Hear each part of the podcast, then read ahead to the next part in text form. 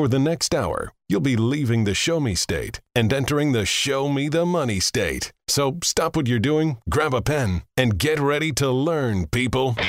Because you're tuned to the Ozarks number one show about your money. Randy Floyd, founder of Floyd Financial Group, will be your guide for straight talk about living the life you deserve in retirement. If you're interested in protecting and growing what you have and collecting a steady income stream for life, you've come to the right place. Prepare to be empowered. The phone lines are always open at 877 889 PLAN. That's 877 889 7526. Now, here's your Show Me the Money host, Randy Floyd. Good morning and welcome to Show Me the Money with Randy and Jake Floyd, the radio show that gives you the straight talk and honest answers you need to help you reach your wealth management and retirement goals through smart investing and careful planning. My name is Jeff Shade, and as always, I'm just here to ask the questions, but the words of wisdom and solid advice, of course, come from Randy and Jake Floyd of Floyd Financial Group. Randy, how are you doing this morning? Very well, Jeff. How about you? I'm doing fantastic. Jake, how are you doing? Doing great, Jeff. Thanks for asking. You're certainly welcome. Hope our listeners are doing well today, too, Randy and Jake. And, you know, we had Memorial Day weekend here just recently. It's not the official, but it is the unofficial start of summer. So that means things are going to be heating up here, not only in terms of the weather, but there's a lot of stuff to talk about that's going to be heating up in the world and in the economy. So we're going to tackle that right off the bat as we normally do. And I understand there's been a little panic buying going on in the market. So let's start there. What's going on in the market this week? So, as we've talked about in recent weeks, Jeff, there's very few stocks kind of leading the market right now, and they're carrying the market. There's literally like seven stocks the Apple, Amazon, Nvidia, Netflix, Google, that group of stocks is really responsible for like 80% of the growth for the year. And if we look throughout history, how that's played out, when you have that situation before, it's usually very short lived and it's followed by a pretty good decline. And so we're a little bit leery of this market here. And while we own some of these companies and have been doing pretty good, we're just concerned that a lot of these stocks are being panic bought, meaning there's a lot of hedge funds and a lot of institutional money managers that are at least have been off sides, meaning they are short the market or they don't own as much stock as they probably should. And so as the market starts to trend higher, especially in these names that are carrying the market, they feel like they're going to miss out. So they panic buy because they have what's called FOMO, right? Right. Fear of missing out, FOMO. So what they do is they just start panic buying, and we see these runs. Uh, Broadcom had had a huge run last week. Nvidia, you know, if you look at a chart of Nvidia, it was 108 dollars. I think it was on October 13th of last year, and you know it hit 400 and you know 20, 430, something like that last week. You know, it's just completely wild. You know, the excitement around AI is what's supposedly driving it, but what I really think is driving it is these huge money managers, the 20 billion to 50 billion dollar money managers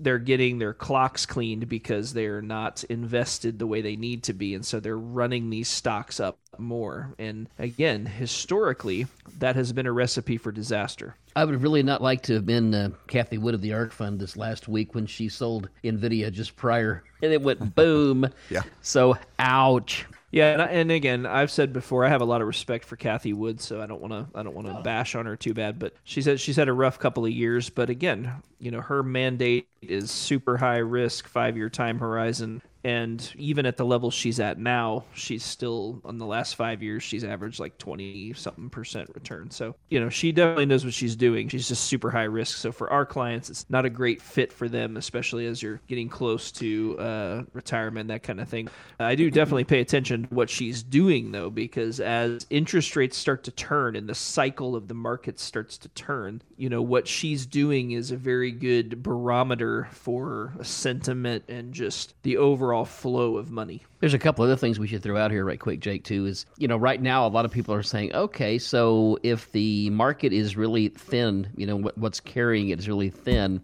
when does this start to translate back into the other parts of the market. You know, probably not financials anytime soon, but you know, or staples, discretionary. Mm-hmm. I will mm-hmm. tell you this: if there's any indication by the traffic flowing south to Branson as right. to discretionary, I think it was a good good weekend. Yeah, yeah, I would agree with that. There was traffic everywhere, even on Friday morning, Thursday night uh, before Memorial Day. There was there was lots and lots of traffic just everywhere. I think we know that people are running out of discretionary funds. You know, the banks are saying, hey, you know, June is going to be where people really start to hit the wall. There's a lot of people running out of credit and things like that. So it's going to be it's going to be interesting to see. We know that airlines are charging record rates and still can't have enough planes flying in the air. They're mm. full. Again, it's one of those times when you look at stocks in general, right? You always hear the old adage, you want to buy low and sell high that's real easy to say. It's much harder to do. But if you look at what market tops look like, it looks like a great day to invest. Everything's going peachy. You know, the airlines are full. Bugatti just made a new $10 million car. Wow. Picasso's are hitting records. People, record flow for Memorial Day weekend vacation. Those all sound like reasons you would want to invest. The problem is, from a market standpoint, many, many times what happens is when you see all those things going that way, that means everybody who is going to invest is probably already invested. And so when you see the calm that's when you really want to be concerned. When you want to really start getting invested is when things are really kind of falling apart. And so the more people question whether this is the next bull market, the less likely that that probably is. What else is going on in the economy? Let's talk about the housing market here. That seems to be something that we haven't talked about in a while, and it seems to be something that has stayed quiet until recently. What's going on there? I think real fast too, Jeff, to your previous comment about art. So art is similar to Bitcoin or to gold, right? In the fact that it doesn't produce anything by itself.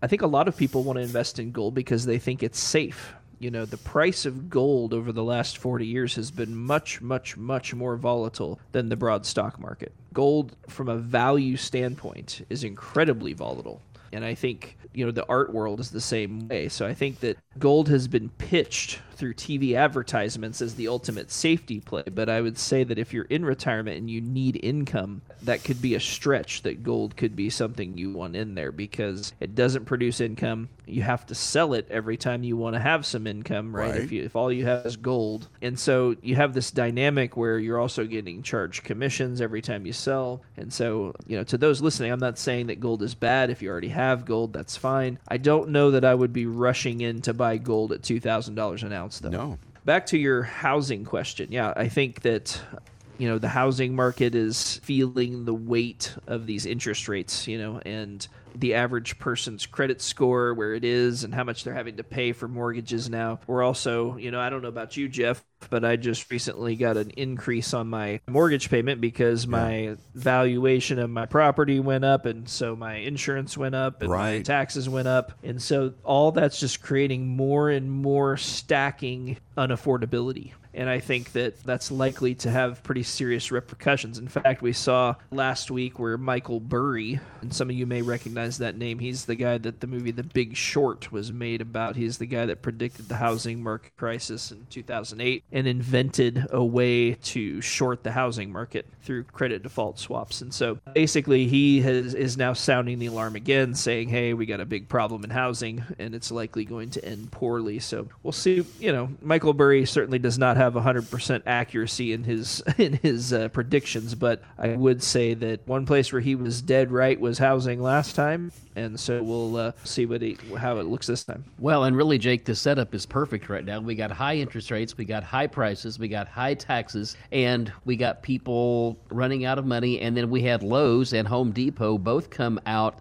and say, "Hey, we're cutting guidance for the rest of the year," and we're immediately following, arguably, maybe certainly in the last hundred years, one of the biggest housing run-ups over a two oh, yeah. or three-year period ever. Yeah, you know, so like the the stage is certainly set, and I didn't mean to cut you off there. Randy. No, no, you're fine. I agree 100%. Now, again, here we are. We're getting a little dismal, dark, and dank here in our conversation.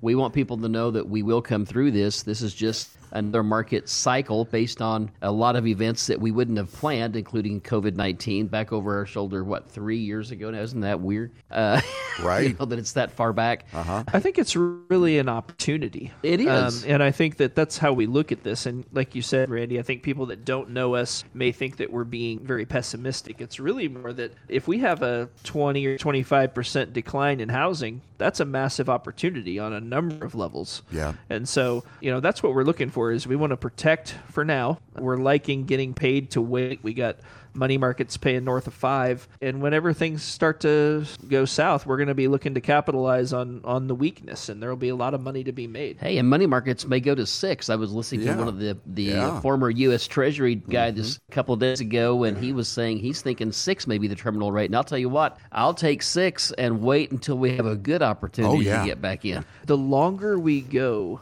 with this spending and the more stubborn people are to spend and continue to spend and not take the hint, the more likely it is that the Fed will be forced to break the system to fix it. And I think it's pretty clear that the average person has no intention of stopping spending until they absolutely have to. Wow. Yeah. Uh, until they, they physically can't spend anymore. And I think that may kick the can down the road a few months, but I mean, ultimately, people will run out of money at some point. And when they do, if they start running out of money, running out of credit at the same time that mm-hmm. they're potentially getting laid off work and things like that, as interest rates get high, you know, it could create a fairly grim scenario. Again, though, if it gets bad, you know, we're going to be looking at what to buy when it's on sale. Right. You know, real estate, but also, you know, stocks and, and things like that. So I think there's going to be massive, massive opportunity. We just have to make sure that we're prudent in not taking too much risk now, but we also have to be ready to start to take some risk when the world kind of seems like it's on fire.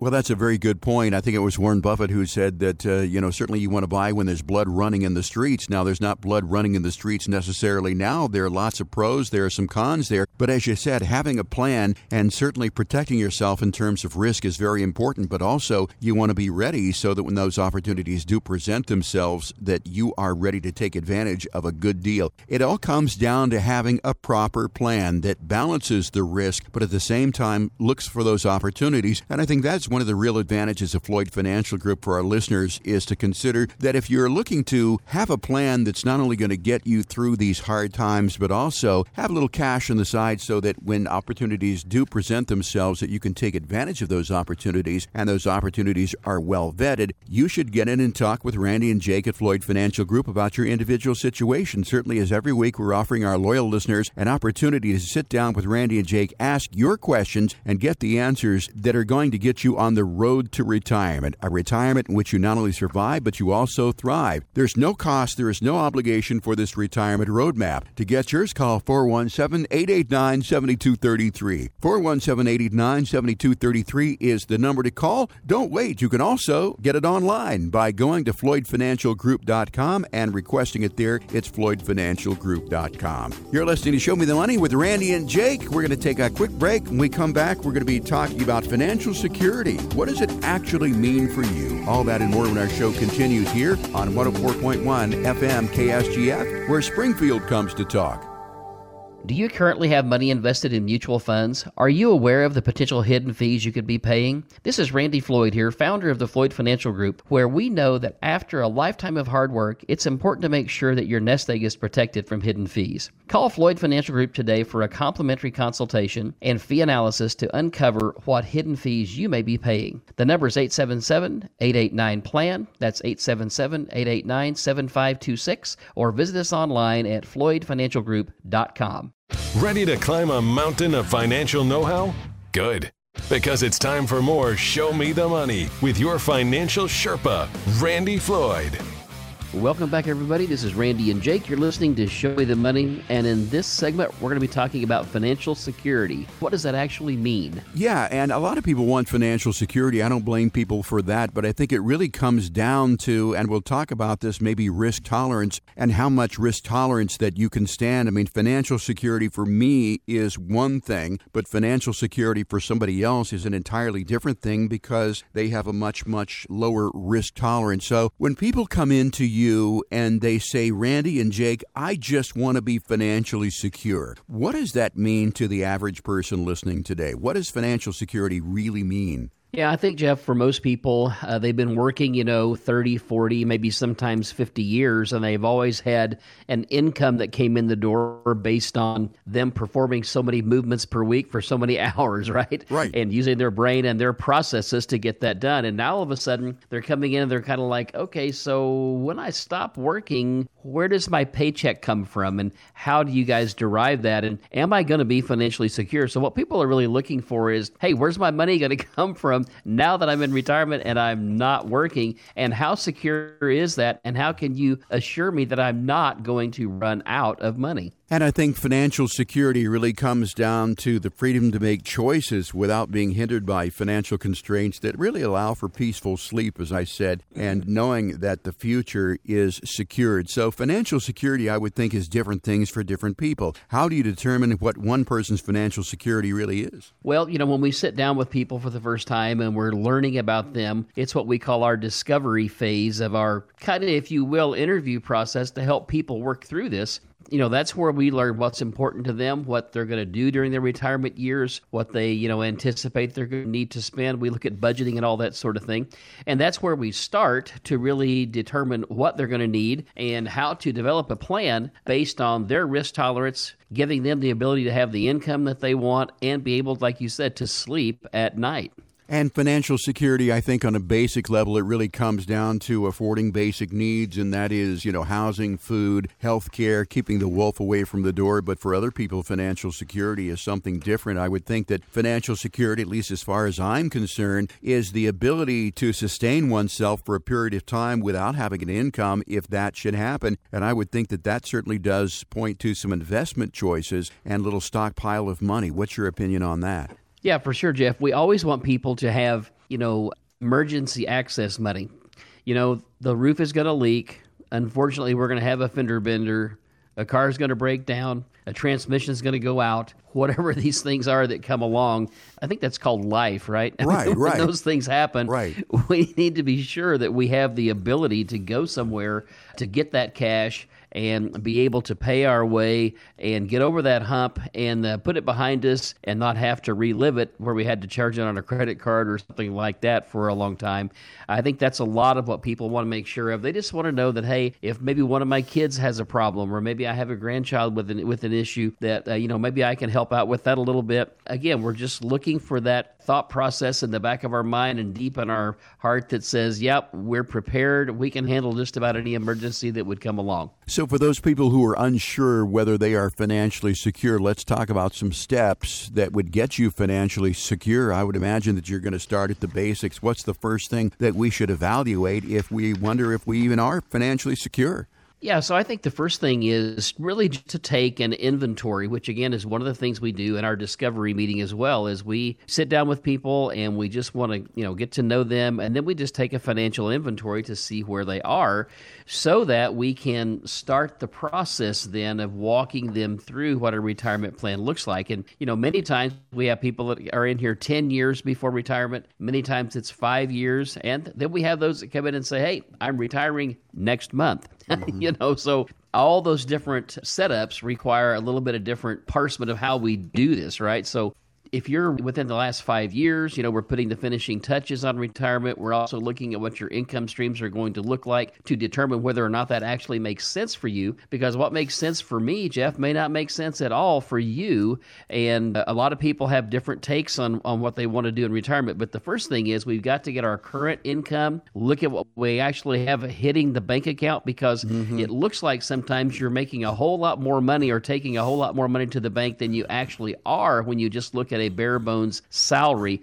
versus looking at what Social Security is going to look like, looking at what it's going to look like to pull income off of your IRAs and other sources of income that you may have. Many, many times people look at that, they go, wow, okay, I didn't need as much money as I thought because I'm not paying certain expenses like Social Security tax, Medicare, Medicaid. I'm not funding my 401k at 15% per year.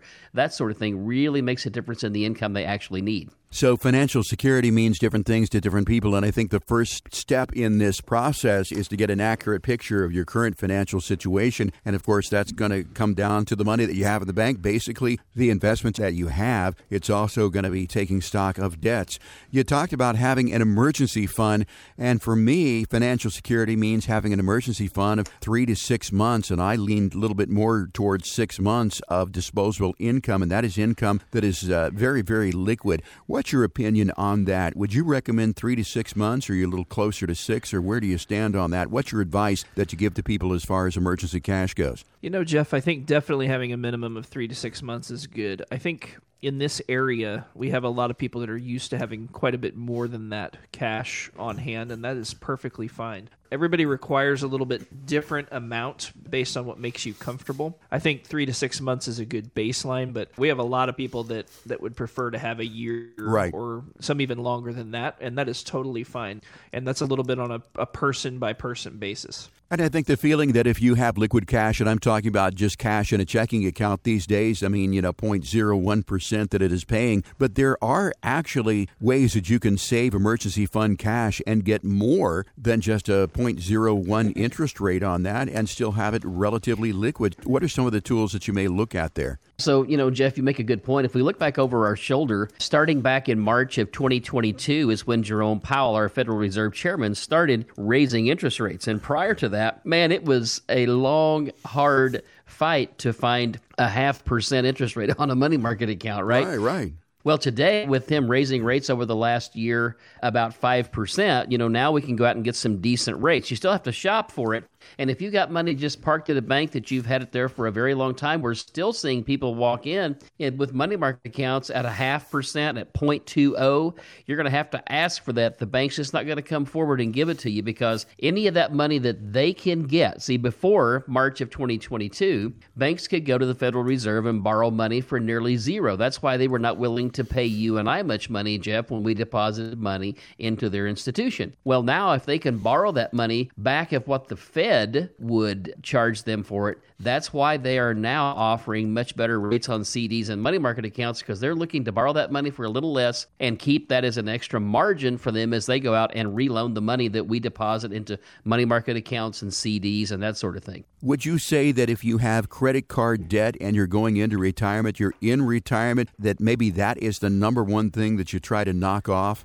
I would say so, Jeff. In many cases, we're seeing that, you know, credit card debt is 20, 22, 24% in a lot of cases for folks. Right. Now, there are some of those folks that have been able to effectively revolve that credit card from credit card to credit card and keep that interest rate at zero for a while. But again, eventually you're going to have to pay the piper there. So I would say that credit card debt or high interest rate debt is one of the first things we need to get past because many times what you're ending up doing is you're paying a high monthly payment that affects your cash flow drastically that maybe the bill is not very much that's actually out there. And we want to go ahead and take, uh, let's say that you got a $5,000 credit card balance. Right. And let's say that you're having to pay, trying to pay it down, you're trying to pay maybe $200 a month on it or something like that. Well, $5,000, even if I earned 10% per year, only makes me $500 a year in cash flow. So to improve my monthly cash flow, I'd be much better off to spend 5000 get that thing off my plate, quit paying interest right. and you know go again i'd just be much better off to do that so in every case we always want to look at what do we have what makes sense to pay off first right how do we parlay the savings that we had to pay off maybe that next batch of debt as far as car payments go, as interest rates have gotten higher, it's more of a concern. But I will say this you know, I always figure that a family is probably going to have a car payment all along the way. Mm-hmm. Uh, if not, that's a great deal. Kudos to them. But for a lot of people, having a car payment so they can keep a newer car and, and then one car that's maybe a little older is something a lot of people will do. Again, everybody is different. There'll be a lot of people that say, I would never have a car payment in retirement. Sure. You know, some people have that option, some people don't, but we just meet each person kind of where they are and help them to navigate and, you know, build the best plan possible for them. I think a lot of it, Randy, comes down to whether you have any savings outside of retirement savings. So if all you have is is your 401k, there's a lot of people that do have a little bit of credit card debt and that kind of thing because they're funding their 401k so heavily. And obviously, anything that comes out of the 401k has to be taxed. So we, we need to be a little careful about just paying everything off. It's definitely something we want to talk about before we, we go too far down that road. But if you have some money saved up in savings, you know, and you can easily eliminate 20% credit card or something like that, you know, that's definitely something you'd want to do. We're talking about achieving financial security with Randy and Jake Floyd of Floyd Financial Group. And the question always comes up should I or should I not have a mortgage in retirement? Let's say that somebody has a small amount left on their mortgage. Let's say that it's maybe 50, 75, maybe $100,000. Do you advise people if they do have that cash to pay off that mortgage? Or is it okay to have a mortgage in retirement? So here's what I would say. In today's world, if you were one of those folks that financed or refinanced your property in the last, looking back over our shoulder from two years ago and back, where we were getting three and a half, three, two, two and a half. We had one couple that got a 1.99 30 year mortgage. Wow. If you have a really, really low cost mortgage, I would say there's really no reason to pay that off. You're much better off to take that $100,000, let's say, that you owe on it. If you could even attain a 5% return, you make $5,000 a year versus paying interest of maybe two to $3,000 per year. So you do come out ahead. Now, there are those folks that say, well, you know, I really just don't like having the payment. Again, if you have cash outside where it's not going to cost you a bunch of money, meaning, let's say you take it from an IRA and you pull $100,000 out to pay your house off, coupled with your other income, that may put you at $150,000, $160,000 a year in income. You may end up paying 15 to 20% in taxes. So if you have to pay off 100,000, you may need 115 or 20,000 pulled out of your retirement account to pay that off and then it really doesn't make sense because now, you know, I don't not only don't have cash to earn for me, I mean it just we had to pay all those taxes and I don't know about you, Jeff. I don't want to pay taxes until I really have to. For me, a tax deferred yep. is bliss. I'm with you on that point, Randy. and finally, I think one of the big steps to achieve financial security is to have insurance. Now, we have to have car insurance. Certainly, we have to have homeowners insurance. Those are given. But I read an interesting article that 24% of Americans last year had to forego some medical treatments because they were worried about costs. So, medical insurance, very, very important important. How do you handle that for people? Of course, people who are over 65 have Medicare, but how about those people who have retired early? How do we handle health insurance for them? Yeah, so most of those people end up, there's a couple of options. They either go to the exchange, affectionately known as Obamacare, I guess actually called the Affordable Care Act, where they can go out and they can uh, shop the exchange, plug in their income, how many in the household, and find out what their premium is going to be after they receive whatever their subsidy is going to be. Now, I will tell you, for couples, if you haven't looked at it, you need to go out and really see what your subsidy might be and what kind of a plan you might be comfortable with. The other thing that people are doing a lot of today are these programs that are like this thing called Medi-Share. It's right. where organizations like a Christian healthcare organization or something goes together and they are collectively sharing expense. It isn't insurance per se, but it's really no different than the insurance business. The, the, insurance business is based on the law of large numbers. It says, hey, mm-hmm.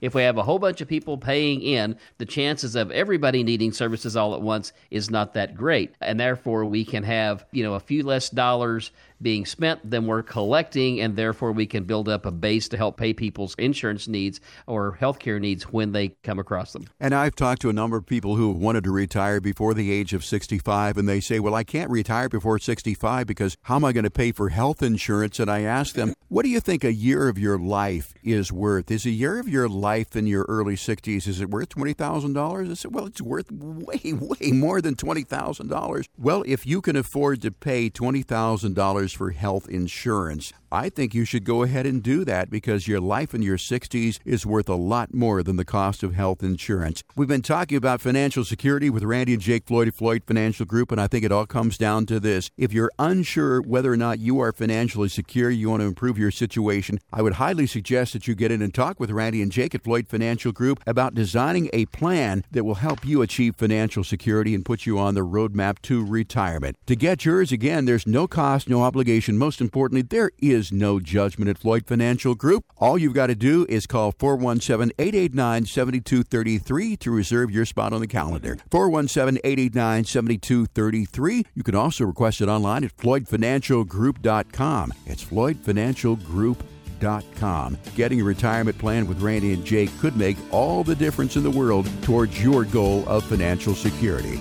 Time for a break, gentlemen. We'll be right back with more of Show Me the Money right here on 104.1 KSGF, where Springfield comes to talk. If you're age 59 and a half or older with a 401k plan and still working, stop what you're doing and call Floyd Financial Group today at 877-889-PLAN. At 59 and a half, you're entitled to new opportunities in the investment world that can help save you thousands in 401k fees and dramatically reduce your risk of a market correction. You've worked and saved, and now's the time to protect your retirement savings. Call Randy Floyd of Floyd Financial Group today at 877-889-PLAN. That's 877-889-7526. People of the Ozarks, step away from the fishing pole and prepare to be shown the money because we're back with more Straight Talk with Randy Floyd. Welcome back, everybody. This is Randy and Jake. You're listening to Show Me the Money. And in this segment, we're going to be talking about, well, continuing in the financial security vein. And we want to talk about this magical age of 59 and a half and the retirement red zone. That is right. And the decisions that you make in the four or five years right after you hit that pivotal age can have a very big impact on the rest of your retirement. So let's talk about this retirement red zone. We're calling it those ages right after 59 and a half. What is so hazardous about this time period? Well, Jeff, you know, if we look back over our shoulder, by the time we reach 59 and a half, most of us will have been working probably 39 and a half years at least, right? Right, right. if we started at 20, you know, full time, or maybe it was 22, we'd still had 37 and a half years in. And so as we look back over our shoulder, if we started saving way back when, or even if we didn't, you know, we have time on our side if we started even in our 30s or our 40s that we now don't have once we hit 59 and a half, especially if you're going to try to retire any early, maybe 65, but maybe you're going to be able to retire at 62. We're in that time frame where we really can't make any mistakes and we can't allow the market and the things that we cannot control to put us in a situation where we cannot retire or where we might spend too much of our money early on in retirement, damaging our retirement success long term. For a lot of people, I think, you know, this time of life is the peak of your financial curve when you're going to have the most money that you've ever had. But timing is very, very critical there. You've got to make sure that you make the right decisions because those decisions that you make during this really crucial period of time, this retirement red zone, could really impact the rest of your retirement. Is that a fair statement to say? I agree that that's definitely a fair statement. I, I also think that one of the big things that we need to look at for somebody who is just getting ready to make the transition to retirement is we need to look at your risk profile overall. Um, I'm not saying everybody would need to de risk, but many, many people have been in accumulation mode for, like Randy said, 39 and a half years or something close to that, where they've been funding 401ks, they've been saving money, and they've just been kind of throwing it in the stock market and letting it grow. And there's absolutely nothing wrong with that. But when you get ready to start taking money out, it's probably a good idea to assess how much risk you're taking, what your capacity is for risk taking, and what your overall risk tolerance is, because we need to make sure that you haven't saved and worked so hard only to have it blow up in your face if the market really gives us a, hard way during that retirement red zone. And I think it's definitely worth looking at and saying, okay, here's how we're positioned, here's where we're exposed, here's what could happen in a bad scenario, and here's how we could take some of that risk off the table, but still grow the money in the process. And not only is this withdrawal time a major shift in your financial strategy, but it's also a major mindset shift. And most investors don't know how to make that transition. The other thing that occurs to me is that at 59 and a half, you can begin to make some withdrawals out of your retirement accounts without paying any penalties. That's right. Even if you're still working for your current employer, too, you can roll that money out into an individual retirement account, which will give you lots more options as a general rule for your, you know, what you pick to invest in. Because many times all we have inside our 401k are, you know, maybe two or three handfuls of mutual funds, and we really would like to have some other investment options. I think even Washington is starting to realize this, and they're starting to look at how they can incorporate some other investment vehicles, if you will, into 401k plans. So I think that's important to realize that you can do that and you can really start to put the finishing touches on your retirement portfolio. And I think that most financial advisors, and I think people realize this, they're really trained in financial planning for the first half of life, and that would be the accumulation phase where they assess, you know, your risk tolerance and they put your money into appropriate risk adjusted investments and they're really trying to grow it. And, you know, that phase of life is not, I think, quite as complex as the second half of life. That is the area where, as far as a financial planner goes, really does require a lot more attention. And I think a good financial planner is going to be able to help you answer some really important questions about how to thrive through the retirement phase of your life. And the and the first one is will I have saved enough? The second is will my money last in retirement? Is my family accounted for in my plan?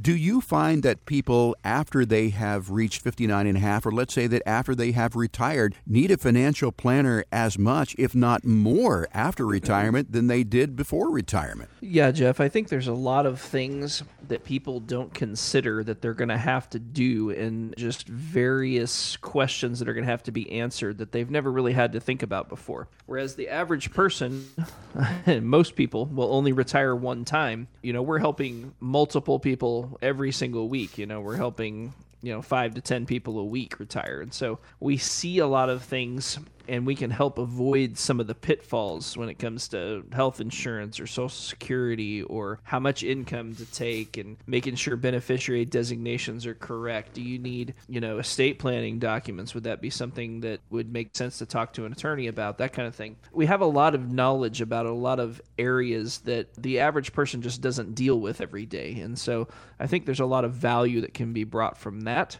And also like we talked about earlier when it comes to the distribution phase of money and how much money to withdraw, how much risk to take, we can also shed quite a bit of light on that and help mold. Each person is different. Each person has a different risk capacity and tolerance. And so it's not one size fits all. There's a lot of um, talking and a lot of things we'll go through. We want to understand you and what makes you tick and what you want to do in retirement. There's no point in having the same financial plan for an 80 year old couple with, you know, four kids and 16 grandkids as it is for a 65 year old couple that doesn't have any kids, wants to travel the world. You know, the plan is much different you know, sometimes they're similar, but a lot of times they're very different. And sometimes people want to accelerate income early, right? So, you know, when's the best year? If you're over the age of 25, when's the next best 10 years of your life going to be? Mm-hmm. The next 10, right. you know, regardless of how old you are, most likely. So, some people when they retire they say hey i want to live at large for the first five or ten years and then you know we'll be okay taking an income cut after that and we can design plans around that so it's really just a pretty individual thing but we can help you navigate these things because we've seen a lot of it before and we can navigate these things without risking retirement itself. In the accumulation phase of life of course you're making money and you're putting it into investments that grow as time goes on. Certainly i would think that taxes are you know one thing that you want to consider when you're in, in the accumulation phase. But then when you begin to cash all these investments out, when you get into the distribution phase, that certainly now these taxes are going to be due, that is probably a major, major factor in designing a retirement plan as far as taxes go. How do you minimize or mitigate taxes in retirement when you begin to take these withdrawals? And let's talk about that and the timing of these withdrawals, whether or not they can affect your tax bracket and situation. Yeah, sure, Jeff. So, depending on what kind of assets people have saved, whether they have money in bank accounts, savings accounts, CDs, all those things are tax current. And if they have a brokerage account that is a non retirement account, those things are also tax current in many cases. It just depends on if you have long term capital gains or short term capital gains that might fall into taxation there. But beyond that, we have then all the retirement accounts. We also can have tax free municipal bonds and all sorts of things that can come into play. So, depending on what each person's setup is and what they've saved, uh, it's going to determine their tax bracket in many cases. However, let me just say this that for the most part, I would say that 75% of the money we see come through the front door here is generally in a 401k and not a Roth. It's a traditional,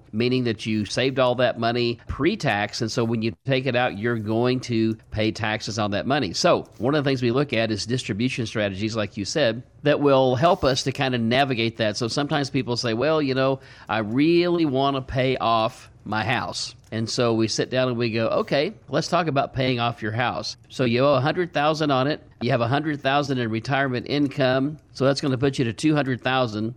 So on that extra hundred thousand that you pull out, you're now going to spend 27 28% of that so we have to put another 28,000 on top of that with you know what you've already you know you're paying for in taxes i'm just saying it's sometimes not worth it. You know, every time we start looking at how to pull money out of a retirement account, what we're really looking at is tax brackets. How much money do you need for income? What's your tax bracket and do we creep into the next one? Are we going to have to creep into the next one to pay something off? If so let's do that with a thought process in mind you know rather than just doing it off the cuff yeah and i think that's something we can definitely talk about when you come in for your initial consultation if these are things that you would like to explore we can definitely show you say okay here's what it would take to pay the house off here's how much it would cost you in taxes we will make a recommendation as to whether we think that's a good idea or not but ultimately it's your money. We are not going to tell you, hey, you can't do that. You know, you know, you worked a long time. America, at least at this point, is still a free country, and uh, you know, I intend to do everything in my power to keep it that way. And uh, you know, you can do what you want with your money, but it's our job to just kind of be the financial Sherpa, if we can be, right, right and help navigate, help you have all the tools and knowledge to make the best decisions you can make. Yeah, that caught me a little bit there, Jake, when you said America, at least for now, is a free country. I guess we can talk about that in future shows. Our program is called Show Me the Money with Randy and Jake Floyd. My name's Jeff Shade. Glad you could join us again this week. We've been talking about the retirement red zone, those years right after age 59 and a half. If you'd like some help in uh, navigating that retirement red zone, of course, Randy and Jake did talk about that financial plan that you can get at no cost, no obligation, and certainly no judgment. To get yours, call 417 889 7233. It's 417 889 7233. No cost, no obligation, no judgment. Chance for you to sit down with Randy and Jake and really get individual answers to your individual situation. And remember, Randy and Jake are not going to be talking about product in that first meeting at all because they don't know you. We just want to find out who you are, and consequently, you can find out who they are and determine whether it is a good fit. So why don't you get on the calendar sooner than later? 417 889 7233. Ashley can find a spot for you when you want to come in. You can also request your plan online at FloydFinancialGroup.com. It's FloydFinancialGroup.com. Time for a break. We'll be right back with the final portion of our show right after this here on 104.1 FM KSGF, where Springfield comes to talk. Are you giving your Social Security dollars back to the government? It happens every day to people who don't have an effective Social Security strategy. The right plan for accessing your Social Security benefits can mean tens of thousands of dollars to you and your spouse's retirement income. Don't make the costly mistake of being unprepared in retirement. Call Floyd Financial Group now for a free Social Security optimization report. Take advantage of proven strategies to help maximize your Social Security benefits. Call 877 889 PLAN today to learn more. 877 889 7526. Ready for a heaping helping of some more real talk? Thought so. Here's another serving of Show Me the Money. Welcome back to Show Me the Money. I'm Jake Floyd, and in this segment, we're going to be talking about claiming Social Security. When's the right time to do it, and what are some of the things we need to be thinking about before we claim? That's right, Jake. And some myths about Social Security still are quite prevalent, and that is that, you know, if I wait until age 70, I'm going to get the most amount of money. Well, to some extent, that is true, but really it isn't true on another account because if you take it at age 70, as opposed to, let's say, the earliest that you could take it is age 62, you're giving up eight years of Social Security benefits. But let's not start there. Let's start with, first of all, how important it is to make this decision and get it right. For the people uh, right here in the last bastion of sanity, Springfield, Social Security makes up about what percentage of their overall retirement income, would you say? You know, I think for a lot of people, it's close to half. There's some people that it's more like 20, 30%, but, you know, Social Security is a, a big portion of people's retirement income. And so, like you said, Jeff, it's important to make the right decisions. I will say that, you know, people say, well, when's the right age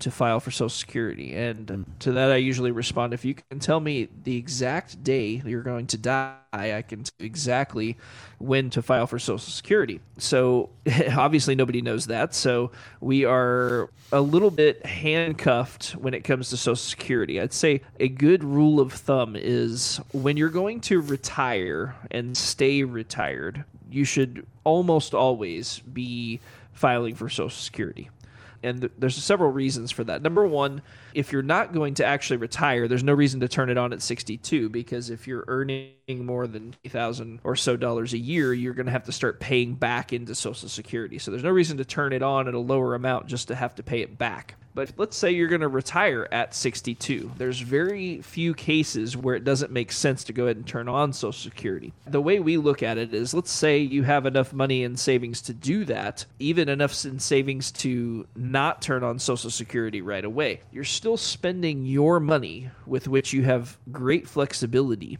versus spending social security with which we have no flexibility once we once we turn it on. So I don't want to defer social security to make it bigger at the expense of spending my cash down. Mm-hmm. I would much rather turn on social security and keep as much cash as possible so that I have the most options as retirement unfolds. And you had mentioned an earnings cap there. If you're going to be taking Social Security before full retirement age, the earnings cap this year, 2023, $21,240. And what that means is that if you make more than that in W 2 wages, that you will have to give back a dollar for every $2 that you make over the uh, figure of $21,240. So that is something to consider when taking Social Security before full retirement age. When it comes to that decision, there are basically three ages that I consider one, of course, is the earliest, which is 62. Second is full retirement age, which is between the ages of 66 and 67, depending upon what year you were born. For a lot of folks listening, it's probably about 66 and a half, 66 and four months, something like that. And then there is the age of 70. A lot of people take Social Security at age 62, getting a lesser benefit. What are some of the circumstances that you would go ahead and take it at age 62? I would imagine that longevity longevity is probably one of those things if you don't think you're going to live long. Yeah, I mean longevity plays into it, but it, but again, a lot of times for us it comes down to having the options. And so, let's say that you're looking at taking Social Security at 62 versus for a round number, let's say your full retirement age is 67. Right.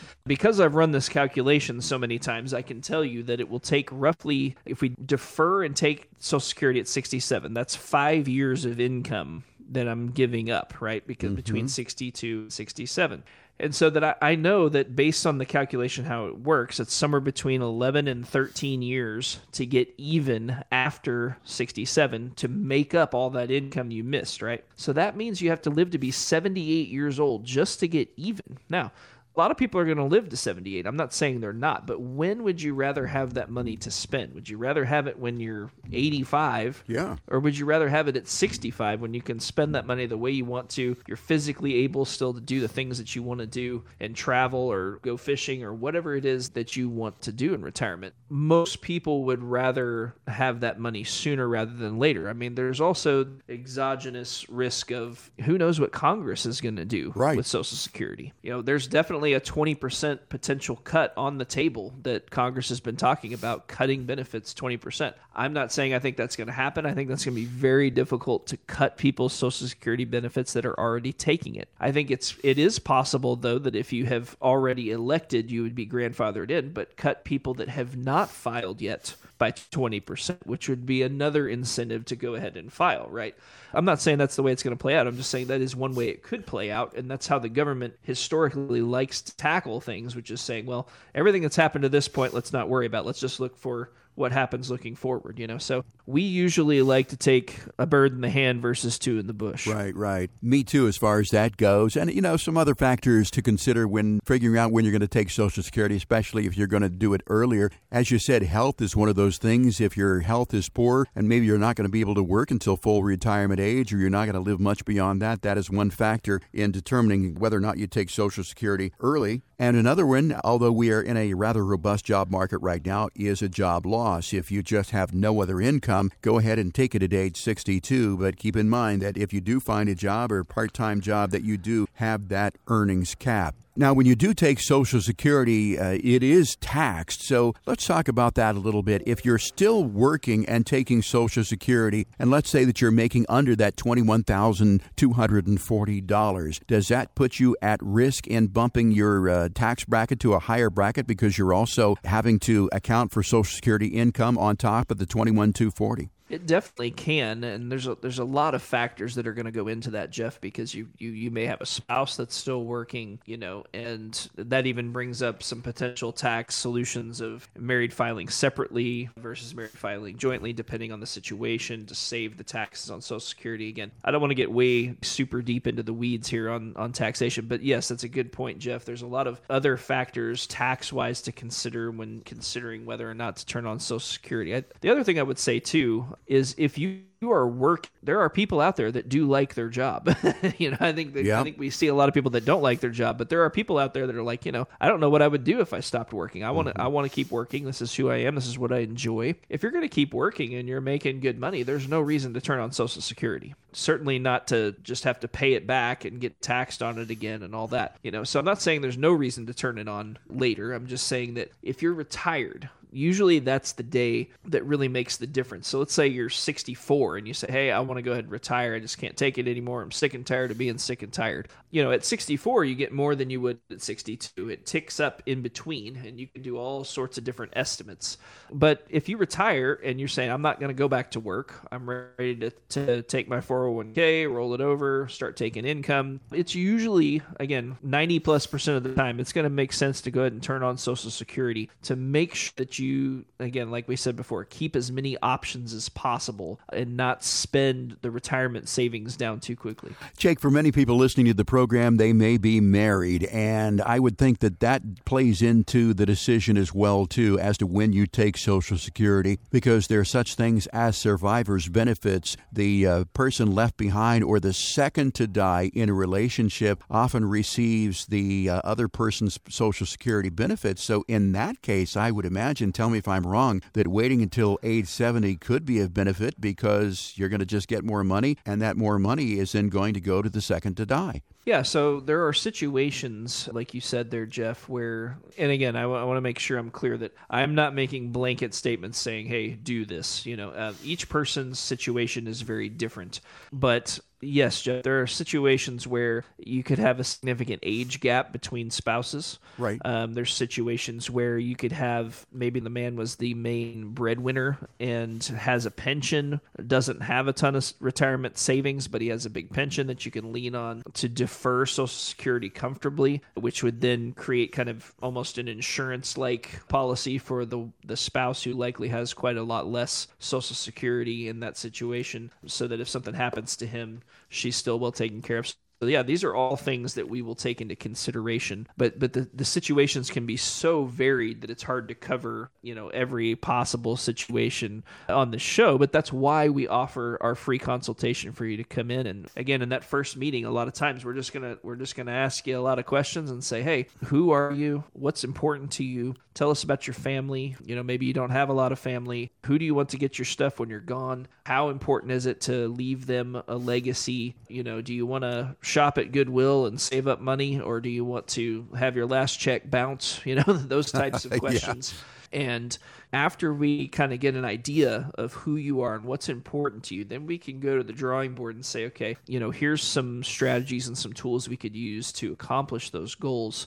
And then usually at the second meeting, we'll come back and say, hey, you know, here's what we think. Even at that second meeting, we're not going to look for any kind of a decision. We're going to say, hey, here's what we think. Here's some ways we could we could approach, you know, retirement. And then we'll say, hey, you know, go home and think about it, pray about it. You know, we encourage people to pray. Right. If that's something that you do and and really, uh, you know, if it's not right for you, I don't want you to do business with us. We want to make sure that we have a good fit between who you are, what's important to you, your goals and and values. And again, our approach is not for everyone, but if you want to have a secure retirement and you want to really have, have a conservative approach to retirement and make sure that things are going to last and that you have a good plan, a good track to run on, those are some places where we can usually help. Very well said, Jake. You took the words right out of my mouth. Social Security certainly is one form of income in retirement, but I think in order to be financially secure, we've talked about that on today's program, you've got to have a plan. And Jake really talked a lot about what that plan involves. The first step there is going to be the discovery process, and that's finding out who you are, what's important to you, what your goals and your values are, and designing a plan that's going to get you where you want to go. Of course, our plan is at no cost and no obligation, and certainly no judgment. If you'd like to take advantage of this rare opportunity to get in and sit down with somebody like Randy and Jake at Floyd Financial Group with no obligation whatsoever, call 417 889 7233. Get on the to get your plan. Ashley out there at the front has got a few slots available for you. May as well take yours. 417 889 7233. Or you could also request your plan online by going to FloydFinancialGroup.com. It's FloydFinancialGroup.com. Jake, we're out of time for this week. I want to thank you for your time, but most of all, thank the fine people here of the last bastion of sanity, Springfield, Missouri. For Randy and Jake, I'm Jeff Shade. I'm going to get out on the lake, do a little bass fishing this weekend. I want you to have a great weekend. We'll talk to you again next week with another edition of Show Me the Money right here on 104.1 FM KSGF, where Springfield comes to talk.